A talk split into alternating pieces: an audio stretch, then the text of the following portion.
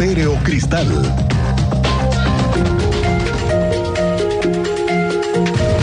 El vocal ejecutivo de la Comisión Estatal del Agua, Luis Alberto Vega Ricoy, encabezó la presentación del proyecto del saneamiento alternativo del río Querétaro. Este proyecto, escuche usted, contempla trabajos de sociabilización que van a iniciar el próximo 16 de junio para los que quieran sumarse va a dividirse en 20 tramos. Todo es el río Querétaro. 20 tramos de los cuales van a estar limpiando y colocando unas estructuras que van a provocar un fenómeno de mejoramiento en la calidad del agua. Se van a realizar muestras para verificar la calidad de agua que se produce y que se han detectado, por cierto, también carga, descargas clandestinas y, rastros. ¿eh? Además, van a realizar trámites para buscar la custodia del río en los tramos federales para que los municipios del Marqués Querétaro y Corregidora ya puedan intervenir en su cuidado. El primer tramo que se va a intervenir será de la presa del Diablo a Caleza, aquí en la ciudad. Tiene una longitud de 3.7 kilómetros. Hablan los expertos de ello. Un ecosistema. Era un ecosistema. Hoy día no lo es. Lo que estamos buscando es que sea nuevamente un ecosistema, pero tiene una particularidad. Cruza la ciudad, cruza varios municipios. Y entonces hay una interacción socioeconómica, ambiental en él, que no podemos estar ajenos. El proyecto contempla la interacción y la conectividad. Tres ríos, Pueblito, Querétaro, Jurica, forman parte del sistema que eventualmente va a dar a Lerma y hasta el lago de Chapala. Bueno, esta tarde para entenderlo mucho mejor vamos a tener una charla con Katia Recendis, que es la presidenta del Consejo Consultivo del Agua en Querétaro y que lleva, parte de esta estrategia para sanear el río Querétaro. Al rato lo platicamos. Hoy, por cierto, nos vamos enterando de que ya ve que eh, cuando llegamos a diciembre el año pasado nos quedamos sin agua. ¿Se acuerda usted? Cuando la empresa a la que llamaremos FLO Networks tuvo un imprevisto y colapsó parte del acueducto 2 y recordamos que nos dejaron sin agua en la Navidad. Pero ¿qué creen que no han pagado la multa? Tú estás mejor enterada de esto, André Martínez. ¿Cómo te va? Muy buenas tardes. ¿Qué tal, Miguel Ángel? Muy buenas tardes y también a toda la audiencia. Pues así es, la empresa Flow Networks aún no ha iniciado el pago por los daños que ocasionó a la infraestructura del acueducto 2 en diciembre del 2022. Así lo informó el día de hoy el vocal ejecutivo de la Comisión Estatal de Aguas, Luis Alberto Vega Ricoy. Esto a casi ya seis meses de que ocurrió este incidente que dejó sin servicio de agua potable a miles de familias en el municipio de Querétaro. Y bueno, de esta manera indicó que eh, toda la información, las evidencias y las carpetas ya se entregaron a los seguros de esta empresa, por lo que bueno, aún se está a la espera de que contesten para que inicien a pagar eh, justamente esta deuda a la Comisión Estatal de Agua. Sin embargo, también, bueno, afirmó que hay voluntad de esta empresa para resarcir los daños. Escuchemos eh, este reporte que nos daba a conocer el vocal ejecutivo de la CEA. Pero bueno, seguimos en reuniones con ellos, los seguros traen todo el tema y estamos en espera de que los seguros contesten, ¿no? Ya, sé, ya toda la información ya está dada a los seguros. Estamos reclamando poco más de 65 millones de pesos. Los seguros, los seguros tienen que contestar. Porque lo están analizando. Bueno, como ya lo escuchábamos, Vega Ricoy recordó que la comisión reclama a Flow Networks el pago de más de 65 millones de pesos, el cual, eh, bueno, pues contempla esos 50 millones de pesos que se destinaron, eh, ustedes recordarán, para el apoyo de 500 pesos a la población que se vio afectada, más los daños ocasionados pues a la infraestructura del acueducto 2. También el vocal ejecutivo de la SEA, bueno, pues adelantaba que eh, una vez que se obtengan eh, estos recursos, bueno, estos se destinarán a la ejecución de infraestructura en esta materia. Esta fue la información, Miguel Ángel. Gracias, Andrea Martínez, pendientes. Oiga, vaya noticia que nos vamos enterando. Fíjese que a la Secretaría de Educación Pública le hacen falta maestros de inglés.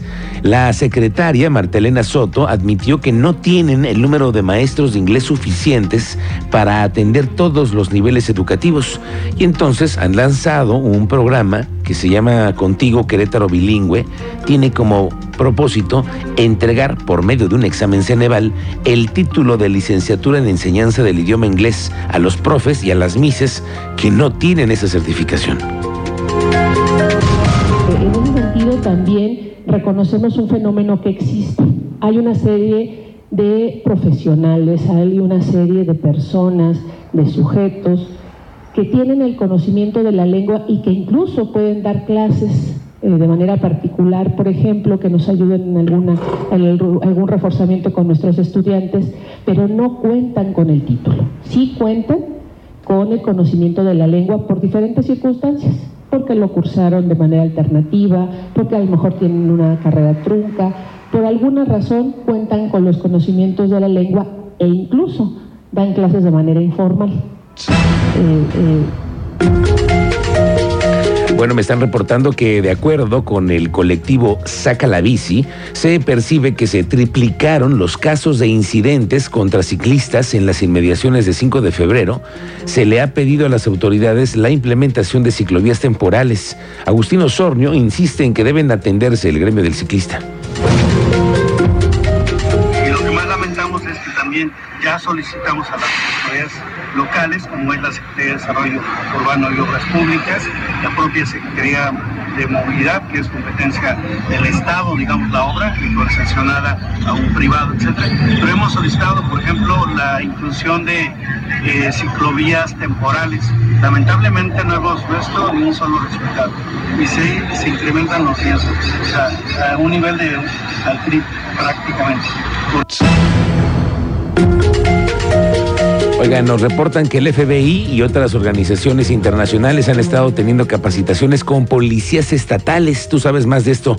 Cuéntanos, Teniente Mérida. Muy buenas tardes. Muy buenas tardes, Miguel Ángel. Muy buenas tardes a nuestra audiencia. Primero déjame darte y adelantarte datos de lo que vamos a tener en relación a los detenidos por dar positivo al alcoholímetro, pero en los 18 municipios han sido 98 personas detenidas 65 vehículos fueron trasladados al corralón, siendo 84 de estas personas por dar positivo a prueba mayor o igual a 0.21 puntos, mientras que 14 fueron por ingerir o permitir ingerir bebidas embriagantes en el mismo vehículo. Estos datos son a nivel estatal, en 18 municipios, además de 83 vehículos recuperados, esto debido a que cuentan con reporte de robo los operativos que implementó la Policía Estatal abonaron al 43% de la recuperación de estos vehículos. En otros datos les doy detalles de un sujeto aprendido en la Ciudad de México por abusos deshonestos agravados en agravio de una menor. Fue detenido el fin de semana con apoyo de la Fiscalía de la Ciudad de México y la información que tú señalabas que la Policía Estatal mantiene coordinación con agencias internacionales. En el último año, la Policía Estatal aumentó su capacitación con corporaciones de todo el mundo como el FBI, la ATEF, INL y organizaciones como Global Peace. Detalles más adelante, Miguel Ángel. Gracias, Teniente Mérida. Estamos pendientes contigo más adelante. Oiga, de acuerdo con el programa de resultados electorales preliminares, hoy lunes amanecimos con el 99% ya prácticamente de las actas computadas en los dos estados que tuvieron elecciones ayer, Estado de México y Coahuila.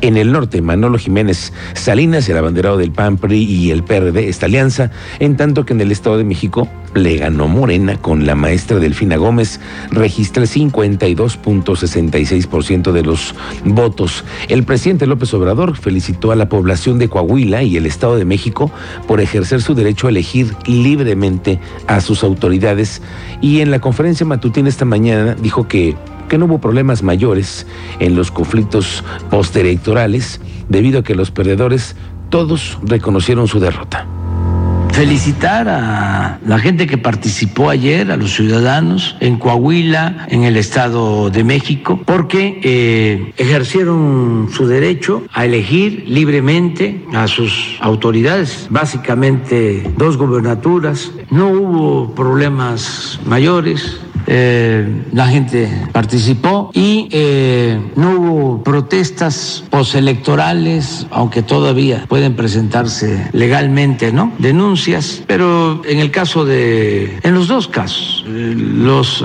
segundos lugares salieron a reconocer a quien obtuvo más votos. Lo hizo la candidata del PRI, del PAN, en el Estado de México, y lo hizo también Guadiana, candidato de Morena. Entonces, eh, muy bien, eh, felicidades a la gente y también a quienes triunfaron. Por cierto que la secretaria de Gobierno, Guadalupe Murguía, dijo que la Alianza Va por México tiene oportunidad para la elección a la presidencia de la República y la integración del Congreso Federal en el 2024. Tras los resultados ayer en Coahuila y en el Estado de México, dice Lupita Murguía que la alianza sí funcionó, que se ganó la gubernatura de Coahuila con un amplio margen, mientras que en el Estado de México pues dice que Morena tuvo un triunfo con una diferencia que pues no les permitió. Esto fue lo que explicó Lu, Guadalupe Murguía.